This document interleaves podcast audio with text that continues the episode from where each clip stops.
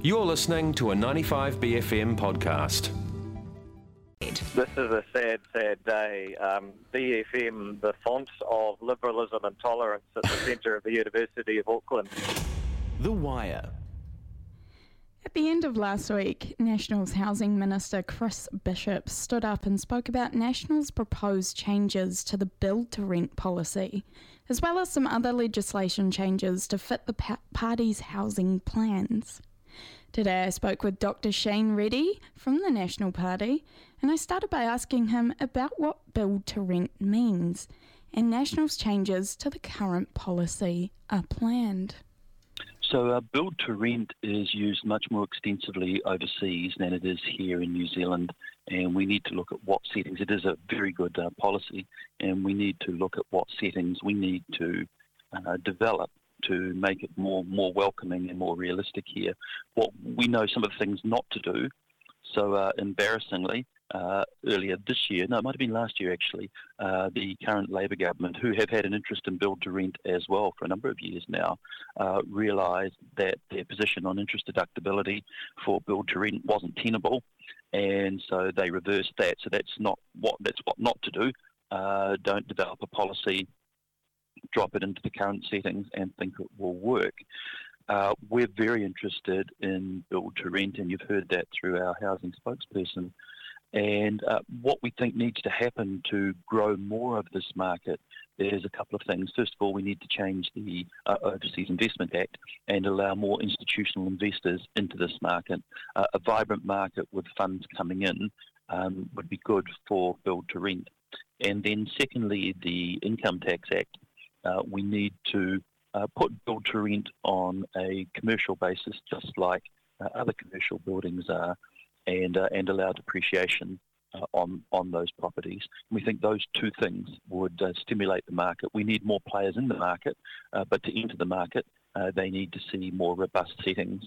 And, and I think this this talks to the damage that's been done to the renters market over the last five years. That increase in, in rents by $150 a week under this government, and the need we have to increase the size of the rental market to be available to renters. Uh, that's the objective that we're all trying to achieve. Right, so by increasing rental properties, we're also decreasing that pressure on the rental market. It is. There's a supply and demand uh, component here, and uh, if we increase supply, uh, then we'll decrease demand and hopefully stabilise uh, rental prices. Uh, just as one tool um, to push back against the war on landlords that we've seen from this government. Will the changes to the Income Tax Act affect standard landlords in New Zealand? You know, people that might just own one or two investment properties.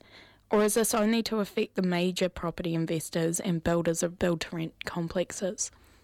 So we've talked about the changes that need to happen for ma and pa uh, landlord owners. And uh, those changes would be uh, one, we do need to allow interest deductibility. It's been one of the main drivers for pushing up rents when the government decided they would remove uh, interest deductibility uh, for rentals. And then, secondly, um, we'd reduce the extended bright line test uh, back to what it was. That's what we need to do for standard ma and pa, uh, who, who own amongst them a, a, substantial number of properties, generally just one, one or two um, but they are significant contributors to the rental market, and uh, yet they've been forced to pass through costs uh, through policy decisions uh, like removal of interest deductibility on rental properties, and we would reverse that. Will the amendment to the Overseas Investment Act, what's this going to entail for our overseas investors, and how will it affect New Zealand? What's going to change? So, uh, what it will do uh, is it will uh, make the rent to build market uh, more robust on commercial terms. Uh, by allowing uh, interest deduct, oh, by allowing depreciation. So the government took one step towards this as the market was failing, the build to rent market was failing.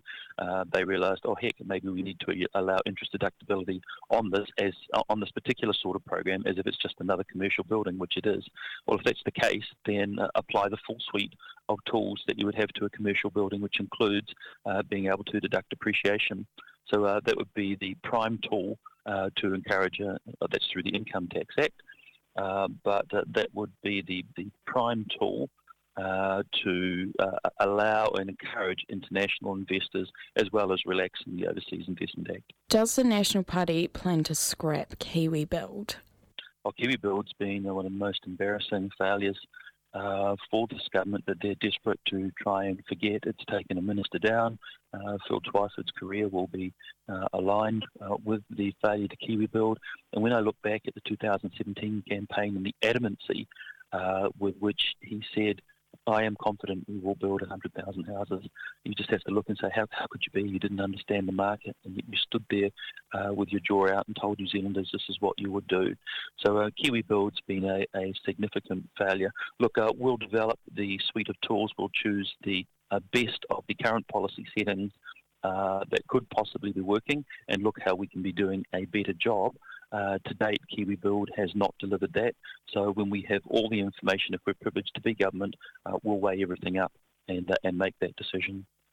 In addition to these build to rent plans that will expand the rental market, what about the ownership market? What are what are National's plans for that? Um, so uh, we're very enthusiastic uh, to be uh, inviting and welcoming and providing environments uh, for new home buyers uh, to be able to get a step on the property market. And that's a combination of a number of policies. Uh, first of all, reducing the cost of inflation across some of their uh, disposable items, for example, fruit and vegetables, unbelievable figures out yesterday on some of those prices, which gives you more discretionary income, which gives you more ability to service the mortgage. So um, we'll apply ourselves to the cost of living, so there's more disposable income uh, to be available to pay mortgages for first home ownership. Uh, secondly, we're very interested in the uh, the, the supply of houses as it relates to building materials, as it relates to how can we just build more houses. Uh, and now wrapped around that, of course, is our, our interest in collaborating with social housing providers for those who need social housing and uh, those in the NGO sector who are more nimble than the government sector, who are generally more nimble than Kiwi Build type uh, operators. And we're interested in collaborating with them for their assistance in the, uh, in the social housing market. So, social housing isn't going to be just government provided housing, it's going to be more provided by outsourced. While the NGOs who are doing that at the moment, uh, they're very nimble, and uh, we're interested in collaborating with them, helping them to do more uh, of what they're doing at the moment. I also noticed Chris Bishop said some things about sourcing building materials, which we all know is really difficult at the moment. So, what are National's plans around sourcing materials and labour for these buildings? Hmm. So when I was saying that we're interested in how we can simply build more houses and where the hurdles are, of course the quintessential example has been the issue of GIB. uh, in this past year, where coming through one sole provider there wasn't enough supply, prices went up and that started to severely constrain the residential uh, construction market. Uh, so we're interested in looking at what bottlenecks we need to remove for the supply of materials so we can literally build more houses. And I think that GIB will be the quintessential example uh, that that was a hurdle and a bottleneck.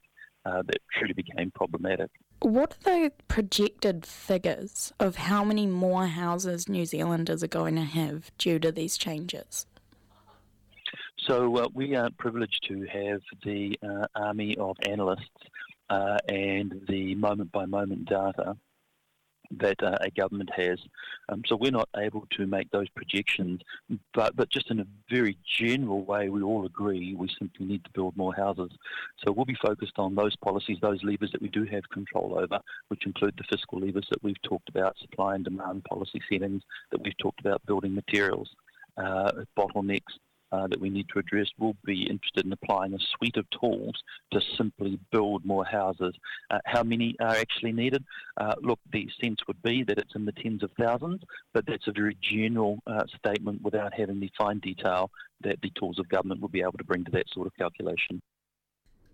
That was National's Dr. Shane Reti talking to me about National's build to rent and housing plans.